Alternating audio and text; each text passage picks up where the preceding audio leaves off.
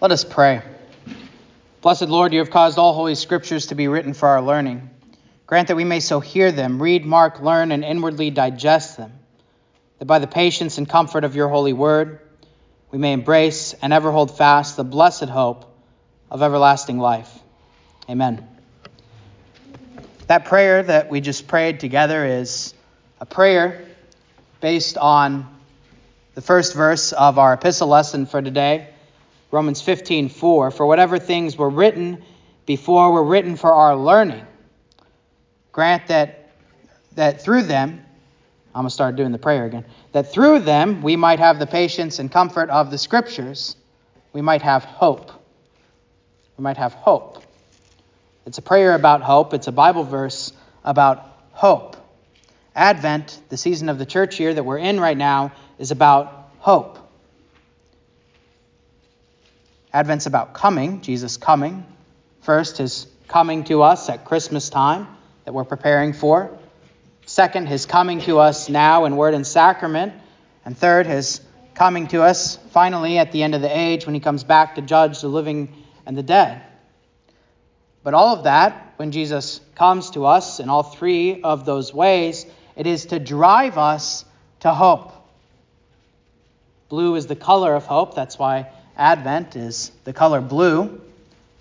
It's to drive us to hope.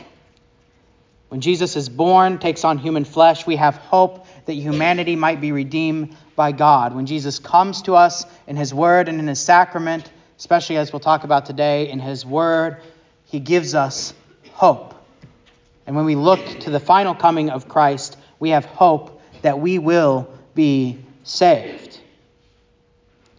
And so this is what Paul talks about in Romans 15:4 and what Thomas Cranmer, the guy who wrote that prayer that we prayed in the Book of Common Prayer about 500 years ago or something like that. This is what they write about whenever they write about hope. That the scriptures bring us hope. And this lesson from today, from Romans 15, Paul describes what I would call a process of what happens when you read the scriptures, when you learn the scriptures, when you digest the scriptures and mark them. It's this process where the end goal, as we'll get there eventually, is this hope of everlasting life. But how do we have this hope? Hope arises from the scriptures how? First of all, I want to make this point that hope arises out of the scriptures because it is through the scriptures, Paul makes this argument, it is through the scriptures that we can see that Jesus is faithful. That Jesus does what he says he's going to do. And because of that, we can have hope. When we get to the scriptures, we see that Jesus does what he says he's going to do. I always make this point whenever I'm talking about faith. What is faith, faith that leads to hope, especially. Faith is trust. That's what faith is it's trust in Jesus. Well, how do you trust someone? How do you come to trust someone? What causes faith? What causes trust or what causes faith is when someone brings faith or trust out of you. Trust is something that's always elicited. Think about how you think about your mechanic. Right? You don't trust a mechanic you've never been to before because mechanics have a reputation of overcharging or you don't really know what they're looking at when they take your car into the garage and you're sitting there in the waiting room hoping that they're going to charge you a fair price and that they're actually going to fix the problem that you're paying them to fix. If you're like me and you decide to take a gamble on some cheaper tire installation and then you leave the place and you start hearing this bumping noise in your tire, and then you realize they didn't even tighten down the lug nuts. Maybe it's not a mechanic you should trust. True story. Happened last week. Not a mechanic that you should trust. Right? But whenever you've gone to a mechanic for 10 years and he's never ripped you off and he's always fixed the problem and it's a fair price and he know you can tell he knows what he's doing and he loves mechanicking, then you trust him. You trust that guy because he has shown himself trustworthy. Well, this is exactly what happens in the scriptures. In the scriptures, we find out all about Jesus, and the main thing we find out about him, or one of the main things we find out about him, is that he is trustworthy, that he is faithful, and therefore we can have faith in him. This is what Paul is talking about when he's talking about why Jesus came to the Israelites and from the Israelites and how that relates to the rest of the world, or as he says over and over again here, the Gentiles or the other nations. God did not choose Israel because they were better than all the other nations somehow. In fact, you often find out in the scriptures just how kind of messed up the Israelites were and how prone they were to leaving God and wandering from the faith. But he chose them. This is what Paul says. Jesus Christ became a servant to those of the circumcision, that's those of the old covenant, the Israelites, the children of Abraham, for the truth of God, to confirm the promises made to the fathers, to the patriarchs, and then that the Gentiles might glorify God for his mercy. He says the reason that God chose Abraham and chose this nation and chose these patriarchs and made all these promises to Abraham and Isaac and Jacob and Judah and David, the reason that Jesus came from that place and that God chose those people and made those promises is so that when the Messiah comes, everyone can see, both Jew and Gentile, everyone can see that Jesus did exactly what he said he was going to do. Go back and read all of the Old Testament. You probably don't have time to do that this week, but go back and start reading some of the Old Testament, and you'll see over and over and over and over again there are promises and promises and promises made about the Messiah, made about Jesus. The whole Old Testament is all about the coming of Jesus, what he's going to be like, where he's going to come from, what he's going to restore. It's all about Jesus. And when he comes, for those who are paying attention, it is abundantly clear that this is the guy and that he's doing exactly as he said. And he continues to do so today. He makes promises and he keeps his promises. That's who Jesus is. And so, this Advent, as we look in hope and we look through the scriptures, we're doing this on Wednesday or Thursday nights, excuse me, Thursday nights in the book of Habakkuk. We're looking back into the scriptures and we're looking for Jesus and we're seeing how God does what he says he's going to do. And that produces in us a faithfulness, a faithfulness that can trust in the hope that he gives us. But let's get back to again more deeper how Paul describes this process in Romans 15 of how the scriptures come about producing this hope.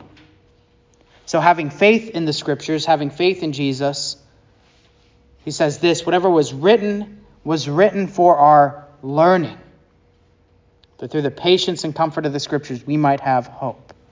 So, first, the scriptures, they teach us, they're written for our learning. And so we can learn lots of things from the scriptures, and we should learn lots of things from the scriptures. Maybe the first thing we can think about learning is a word that means teachings. That's our doctrine, our set of beliefs. What do we believe about God based on the Word? We can learn about who God is, how He reveals Himself in the doctrine of the Trinity, and how He wants to bring us into that relationship, how He's Father, Son, and Holy Spirit, and how as Father He adopts us and wants to give us the inheritance of his Son, and how he gives us his Spirit, who proceeds from the Father and the Son. And we can learn about things like the two natures in Christ and why it's important for our salvation that God is born in human flesh so that human flesh, that humanity might be reborn of God. Or we can look in the Bible and we can learn how we are saved by grace alone, not by anything that we could produce in ourselves but that the Holy Spirit preaches the word to us and creates faith in our hearts, and that faith trust in the death and resurrection of Jesus for our salvation. And we can learn not just about God and how He works, we can also learn about ourselves. We can learn God's will for our lives. We can hear his law. And sometimes that law rebukes us.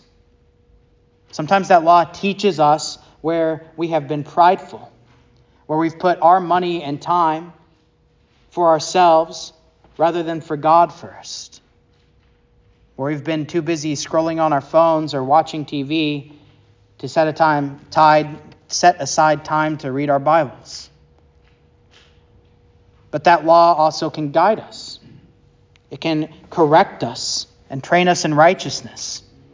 Think about the Psalms that we're reading every week now, how the Psalms give us a model for prayer, how they teach us to pray. Or Jesus' sermons, whenever he's preaching in Galilee, Sermon on the Mount, for instance, when he gives us ethics for daily life, how to love our neighbor. They're guiding, they correct us, they train us. And so we learn. So many things we can learn our doctrine, learn about God, learn about ourselves. So many things to learn. But as we learn, the scriptures are written for our learning, and we learn about Jesus and see how faithful he is. This is a process that takes a little bit of time. Sometimes he says patience, it takes patience, but then we receive comfort. It is true that the Bible has so much for us to learn, so much for us to digest. It is impossible to mine the riches of the depths of Scripture. But it is also true that at the center of the Scriptures, no matter what we are learning, whether it's about some doctrine or about God or about ourselves or about the history and God working in history, that the center of those scriptures always comes back, as we said earlier, to Jesus. The center of those scriptures is the good news about Jesus. The center of those scriptures is that God sent his Son, Jesus Christ, to save you, to rescue you from the wrath that you should have because of your sin. That his death and his resurrection atone for the wrath of God against your sin. And when you have faith in that blood shed on that cross, you have eternal life. That's the message of the scriptures. The whole Old Testament is leading up to that. The Gospels are an eyewitness account to that, and the rest of the New Testament, the epistles, are sermons all about that. That's the central message of Scripture, and we would be remiss if we missed that message any time that we read the Scriptures. And that's also the source of our comfort. We have comfort whenever we learn the Scriptures and we're pointed back to that message because that is where Jesus deals with the problem. We have comfort in the midst of sicknesses and illnesses, in the midst of sorrows, in the midst of fear, in the midst of terror, in the midst of anxieties, in the midst of hardships and sufferings and doubts and stress and injustice and anger. Even in the midst of death, you can have comfort. Because that is where Jesus and that message of the gospel, that good news of Jesus on the cross, that is where he deals with the problem that causes each and every one of those things. No matter what the suffering or hardship or sadness or terror is, the root cause is sin. That's the root cause of every single problem. And so, if you want comfort, you go to where Jesus forgave sins on the cross, in his death and resurrection. And so, as we read the scriptures, Paul describes this process. They're written for our learning. That as we patiently learn, we are then comforted by this message that ultimately we might have hope. I want to remind you of what we told the kids earlier. Think about the way you use the word hope, because what we're saying here might be a little different. if you just are hoping that Ole Miss has a good basketball season or hoping that you get a good parking spot if you have to go onto campus for something, that's not exactly what we're saying. I mean, those are fine things to hope for in the sense of the word that way. But Christian hope is different. Let's go back to what I was saying about why the scriptures are trustworthy to begin with, anyway. Christian hope is a hope that is certain because Jesus is faithful. He said he would come and die for your sins, and then he came and he died for your sins. He said he would baptize you, and he baptizes you. He says he will feed you, and he feeds you. And so when he says, as you learn the scriptures and as you are comforted by the gospel, that that will result in a hope of everlasting life, that is certain and that is sure. You can hang your hat on it. This is what Advent is all about. Jesus is coming back again, and you will, if you have faith in him and in the message of that gospel, be saved. You will live with him forever. It is a hope, Paul says, that cannot, will not ever put us to shame. And so, this is what we receive as we read the Scriptures, as we hear the Scriptures learning, comfort, and hope. But I want to end on this. The process doesn't really end there for Paul. He keeps writing here in Romans 15. He says, Now, may the God of patience and comfort grant you to be like minded toward one another, according to Christ Jesus, that you may with one mind and with one mouth glorify the God and Father of our Lord Jesus Christ. When we have that certain hope, when we have the gospel in our hearts, it drives us to love one another and also ultimately to glorify God. Reading the scriptures isn't just about you and what happens to you when you do that, that is good. But hearing, reading, marking, learning, and inwardly digesting the scriptures, it ultimately leads to you glorifying God. And so let us glorify God today and every day. Let us hear, let us read, let us mark, let us inwardly digest His word for he has given it for your learning. He has given it for your comfort in all things, and he has given it that you might have hope in him. The blessed hope of everlasting life with Jesus. To him be all the honor and power now and forever.